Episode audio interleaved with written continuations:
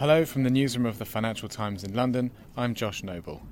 EU leaders have agreed to delay Brexit for up to six months, overriding the objections of French President Emmanuel Macron and setting a Halloween deadline for Britain to leave the bloc. Mehreen Khan talks to Alex Barker and Guy Chazan about the considerations that informed the discussions. Alex, it's the afternoon after a very, very long Brexit summit.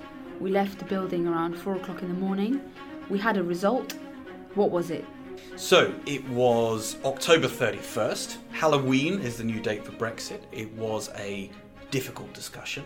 It's the second time that EU leaders have come together in the last month to extend Britain's membership in the Union, and it's controversial because there are very clear differences of view, particularly between France and Germany, over the merits of Britain staying within the Union.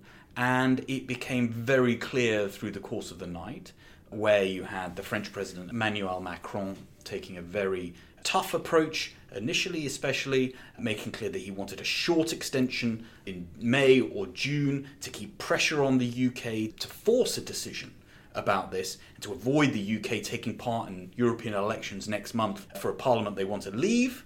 And at the other end, the majority of EU leaders who wanted something that was longer, that would take Brexit off their agenda for up to a year.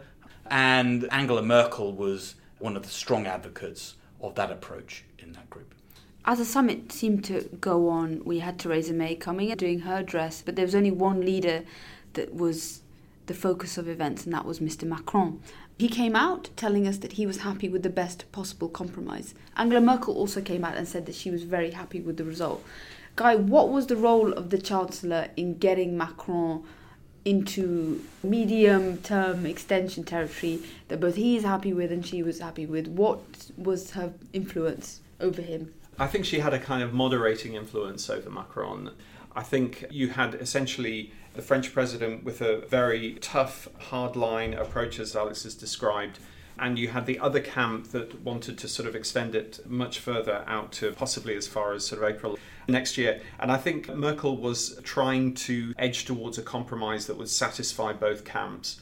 And I think it was very important that she talked about the EU's historic responsibility. This is an abiding feature of the kind of rhetoric that Merkel uses on Brexit. She believes that people in 20 to 30 years' time will look back and judge the EU on how it handled Brexit, especially the whole concept of a no deal Brexit. She thinks that history will judge the European Union extremely harshly if it allows Britain to crash out without a deal. So I think that is her overriding priority in these negotiations to ensure an orderly Brexit, one that doesn't damage the British economy but also doesn't damage the European or the German economy. So we're left with this Halloween date, and it effectively has split the difference between the two camps, so we've ended up equidistant.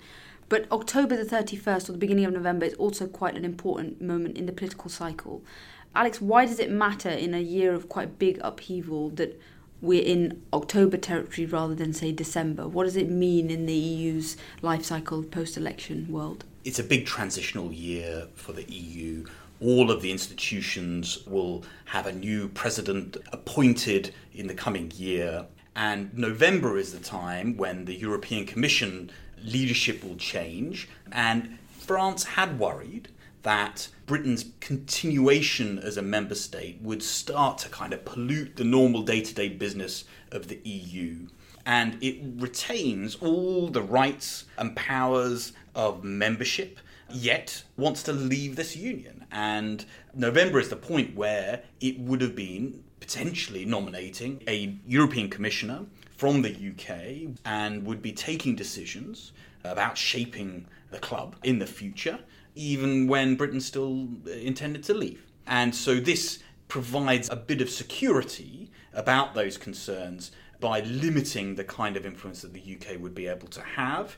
There were other commitments given, but it's quite hard to do it legally because ultimately all the voting powers that Britain has would still be there. Angela Merkel, when she walked into the room, was sort of we saw her laughing and joking. Uh, one diplomat described her demeanour as quite relaxed. On the other hand, you had Mr. Macron, for whom the stakes were very high. He walked into the room telling us that you know his project, the renaissance of of the EU, was at stake. Um, in the end, we managed to come somewhere in the middle. But was this a seminal summit for the Franco-German relationship? Well, I was talking to someone, an expert on the EU in a think tank in Berlin this afternoon, who made a very interesting point, which is that really, in a way, the difference that we have between France and Germany on this issue of delaying Brexit is actually indicative of a much bigger split between Germany and France, which is their attitude to reform of the EU. I mean, Macron essentially has this idea that Brexit is a big distraction from, as you put it, the European Renaissance and the sooner we get rid of this distraction, the better, so that we can get on with the task of reforming and overhauling the EU. Now, Merkel is very, very cautious, well, you know that, but she's quite conservative when it comes to sort of big rolls of the dice reforming the EU. So, actually, for her, this issue of Brexit being a distraction is actually less relevant because overhauling the EU is also less of a priority for her. And it's actually becoming increasingly difficult to persuade her own party, the Christian Democrats, of the wisdom of doing these bold reforms. So, in a way, she's much more supportive of these sort of incremental steps. And also, in a way, she's trying desperately to ensure that there are no big cataclysms that will hurt the EU and could actually lead to the disintegration of the EU. That's her main concern. It's actually keeping the EU together. And I think she feels that Brexit is potentially such a destabilizing thing that it needs to be managed incredibly well in order to keep EU cohesion, to maintain EU cohesion. That's actually her top priority. Alex, you've been in Brussels long enough to know that the Franco German relationship has been through a few ups and downs. How would you judge where we are right now, given that yesterday or last night it was very apparent that Mr. Macron was pretty isolated, and even though Merkel brought him around, he seemed to have backed himself into a bit of a corner. Is that an ominous sign for how these two partners go ahead in the future? Look, I mean, the French president had a bit of support in the room, but clearly he was in a minority. And it's very rare to see such clear differences in public, well, public as a summit gets, voiced clearly in such a sustained manner over something that's as important as this issue. The French and Germans tend to keep their differences private or, try to. There are always huge divergences in outlook over many big policy areas, but it's more and more creeping into the public realm. They're feeling more comfortable about speaking in opposition to each other, and you saw that to some extent last night. Some of it was tactical considerations. You know, should they go short and keep the pressure on the UK to make the Labour Party feel that there was a no deal imminent, that it was time to really compromise? Or should they go long, take it off the EU agenda, give the UK time, and possibly make all the Brexiters who think a no deal is a good thing think that the whole of Brexit may be lost and that it's time to compromise and do a, a deal? I mean, so there was a legitimate question there.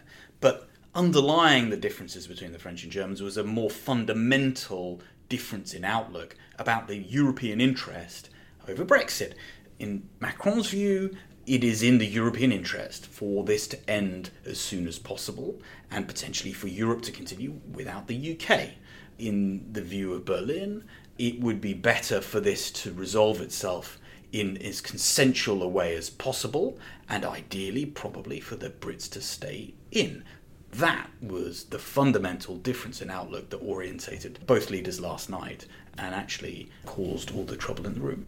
No leaders last night ruled out another extension past October, which means we could be back having this clash of philosophies again, and it'll be interesting to see whether, if we're back here in the autumn, Macron's vision might win over the longer ones. But we'll have to wait and see. Thank you very much, guys. That was Mehreen Khan talking to Alex Barker and Guy Chazan in Brussels. Thanks for listening. Remember, if you're not already a subscriber and would like to discover more FT content, you can find our latest subscription offers at ft.com forward slash offer.